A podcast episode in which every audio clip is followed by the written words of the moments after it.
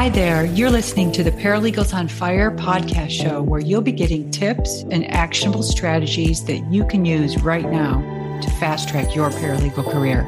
I'm your host, Ann Pearson, former paralegal and paralegal manager who left big law in the concrete jungle to start my own company, the Paralegal Boot Camp, where we give online courses that help paralegals make more money, increase their job security, and cut out the learning curve. All right, let's jump right into today's episode.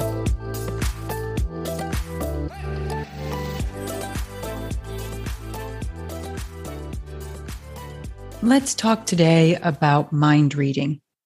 How to add mind reader to your paralegal skill set. Wouldn't it be great if you could read your attorney's mind? That would be a great superpower to have as a paralegal, especially if you're working with an attorney who procrastinates and waits until the last minute to tell you that something is due. Like that ever happens, right? I worked for an attorney back in the 90s who thought that I could read his mind. One year he wrote on my annual performance review, Ann knows what I need before I even know that I need it. I think she's a mind reader. That sticks with me 30 years later. How did I become a mind reader? Well, I read every single thing that came in on his litigation cases. So I knew there was a deposition next month that I could start preparing for this month. I knew there was a hearing in a few weeks that I could start preparing for this week. I knew there was going to be a client meeting or a client call because I read the correspondence. So, what that attorney didn't know was that I had to figure out a huge workaround in order to get access to every single thing that was coming in on the case. Back in the day, and this is going to kind of date me a little, but back in the day of the early 90s, also known as pre e filing, what we would do when a pleading or discovery request or response came in, the secretary would log it, make a copy, and distribute that copy to everyone on the case by using a handwritten routing slip that people would check off their name after reading it. Then they would put it in their outbox and it would go to the next person on the list. So, because I was the lead paralegal on the case, the arrangement was that I would get my own copy. So I didn't have to wait while that pleading or discovery request or response or correspondence was sitting in the attorney's inboxes because we know they're also not good about forwarding things on. So, anyways, I'm supposed to be getting a copy of everything that comes in at the same time that she's routing it to people. Well, there were several instances where I didn't get copies of things and had talked to her once about it and then finally went to her and said, you know, Debbie, I'm not getting copies of these pleadings all the time. And one important one that I missed last week was a deposition notice. And she turned around and stood up and looked at me and said, I don't work for paralegals. Get out of my face.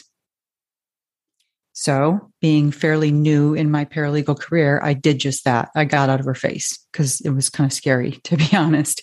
But, but anyways, I was still the lead paralegal in the case. So I had a couple of options. I could have gone to the attorney and told on her or gone to HR. Um, and, you know, nowadays that behavior wouldn't be appropriate and it wouldn't be tolerated. But back then it was.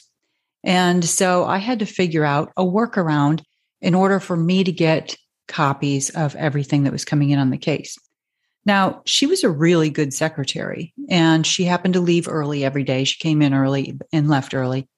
So I knew that every day when she left at 4:30, I could sneak into the file room and go see what got filed that day.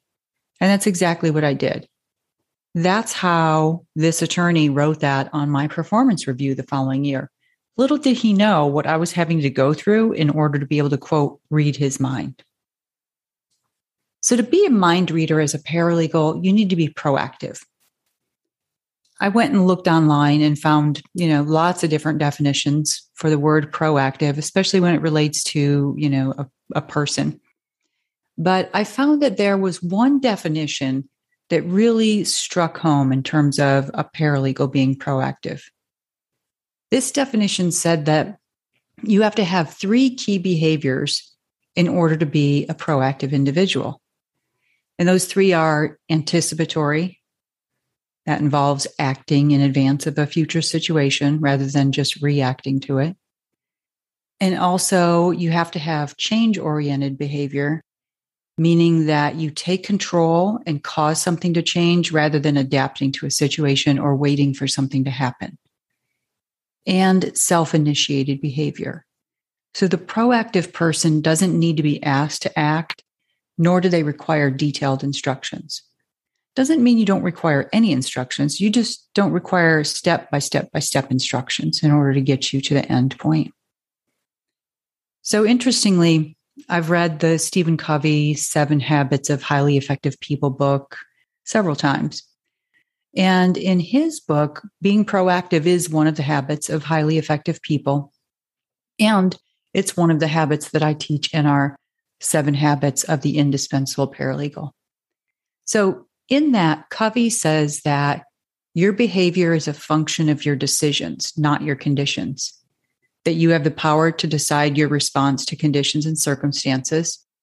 And in the book, he said that reactive people believe that the world is happening to them, but proactive people don't blame circumstances, they change their response. So, what I was doing way back then and didn't know it at the time, I was being proactive in that I came up with a workaround to a condition or circumstance, like Covey says, I came up with the workaround to that that would have limited my ability to be able to do a great job as a paralegal. I tell you that story so that you can remember it next time something like that comes up for you. But I actually want to rephrase it just a little. Here's the thing you cannot put control of what you do and how you do it for your paralegal career into someone else's hands. If there's someone preventing you from doing the best possible job that you can do, come up with a workaround because this is your career, your reputation. So you don't like how the files are organized, but that's the way they've been doing it for years. If it's something that's preventing you from doing the best possible work and supporting the attorneys in the best possible way that you can, then change it. Don't let other people and their former systems dictate how successful you can be in your career. The next time a situation comes up in work that's challenging, write out the situation and then write your two possible reactions to that situation. Do it on a legal pad. If you were reactive, you might do what? If you were proactive, if you decided that you have the power to respond differently, you would respond how? How would that look? For example, every attorney I've ever worked with was a procrastinator. We, I mean, there's jokes, hundreds of jokes online about attorneys being procrastinators. And that's because everybody who works with them knows that they can be procrastinators. If I had taken the reactive approach, I would have been putting out fires more than proactively managing that attorney's cases. So I learned early on I had to take a different approach. I wanted to know every single thing that came in the door about the cases that I was responsible for. I wanted access to the attorney's calendar so that I'd know if there was a big deposition coming up next month. And it just so happened to be maybe that that was going to be on a Monday after the attorney was going to be out of the office the week before. So I'd planned to have that draft deposition notebook to them a couple weeks before their vacation and then get their feedback on it before they left for vacation. So, in other words, I'd always be looking weeks and months out instead of days out. You could easily have a reason why there's a mistake in the brief that got filed last minute because your procrastinating attorney waited until the 11th hour to get it to you for cite checking and gathering the exhibits. And there just maybe wasn't enough time to do a thorough proofread. Or knowing that your attorney is a procrastinator, maybe you change your response. Because one thing that I know for sure after almost 30 years now of working with attorneys, if they're a procrastinator, there's nothing you're going to be able to do to change them. You can only change your response to them. A perfect example of that. So back around that same time frame, so still, you know, fairly early in my career, I worked with an attorney um, on that same team who was famous for how well she wrote briefs. Mostly appellate briefs, but all briefs, really. So everyone on the team knew if she's in charge of the brief, it's going to be an absolute mad dash to get the thing filed on time because we all knew she was a procrastinator, but she was also very thorough and wouldn't let anything out the door that she hadn't quadruple checked. Now, this is also back before e filing. So, this was the old days where you either sent the brief in by US mail if it was finished days ahead of schedule, which that never happened. So nothing got filed that way with most attorneys. It was either hire a courier, of which we had maybe two or three different companies on call, or send a firm employee in their car to the clerk's office to file it. And because the couriers were usually, you know, they're putting their reputations on the line, they would give you a cutoff time. They would say, yeah, we can do it. It's this much we have to have it by this date and time in order to make the cutoff time. So this case was up in Rome, Georgia, in the US District Court. Now, on a good day, even back in the 90s, late 90s, this was about a 90 minute drive to get from downtown Atlanta up to Rome, Georgia. So the courier's final cutoff was like 2:30 or 3 o'clock, something like that. And well, of course, that deadline was missed. We kind of all knew that that was going to happen with this attorney writing the brief. So I was going to have to drive it there myself. It was after 3:30. I don't remember the exact time that I left, but it was well after 3:30 by the time she had put the final touches on the brief and I was able to head out the door. Now this was on a Friday in horrible Atlanta traffic. But once I got through all the horrible traffic and got up to the back roads in North Georgia, I could make up for some of that time. So I was driving well over 90 miles an hour on a 65 to 70 mile per hour road. I don't know exactly what the speed limit was, but I knew that I was doing at least 20, maybe closer to 30 miles an hour over the speed limit. I made it to the clerk's office just as the security guard was getting ready to lock the front door. I begged him to let me in, and he did. The brief got filed. On my drive back, I was still shaking at how fast that I was driving on those small back roads. Happy that I made it, but I said to myself that day, I will never do that again. I could have wrecked. Going that fast, I probably would have killed someone or myself. I had a daughter at home, a family. And this was all because someone procrastinated and waited until the last minute. And this brief wasn't going to get filed. I tell you that story because guess what happened the next time the reply brief was due? Same thing. Only I think she pushed it even closer that time because she knew, oh, we could make it if we get, you know, we get it out the door by 345. That's still plenty of time. Only this time I didn't speed. I drove the speed limit and I didn't make it in time. The brief didn't get filed on time and I had to call the office to tell them. Did she learn her lesson? Yeah, in fact, she did. Because she didn't care so much about inconveniencing me or anyone else on the team. It wasn't because of that. It was because she had to deal with the wrath of the senior partner about why she pushed it so close to the deadline. I knew no one was going to blame me for, quote, only going the speed limit, right? They're not going to say, well, it's Ann's fault we missed the deadline. She should have been doing 90 miles an hour. Now, please don't take this to mean that missing a deadline is the way to change a procrastinating attorney. I didn't miss the deadline on purpose. I just made the decision that I wasn't going to break the law and risk my life to meet this deadline. Now, let's add another twist to the proactive here. Being a proactive paralegal also means that you're proactive in your career, not just on your cases and your files. This is your career. It's not something that's just happening to you. It's not something that's going to develop into anything more than a job unless you're proactive in continuously developing your career, developing and enhancing your skills. In other words, you shouldn't wait to be asked to go learn a new skill. Your mindset becomes this is my career, and I'm the only one responsible for how successful it is. Because here's the thing if you wait for someone else to advance your career for you, you're going to be waiting a really long time.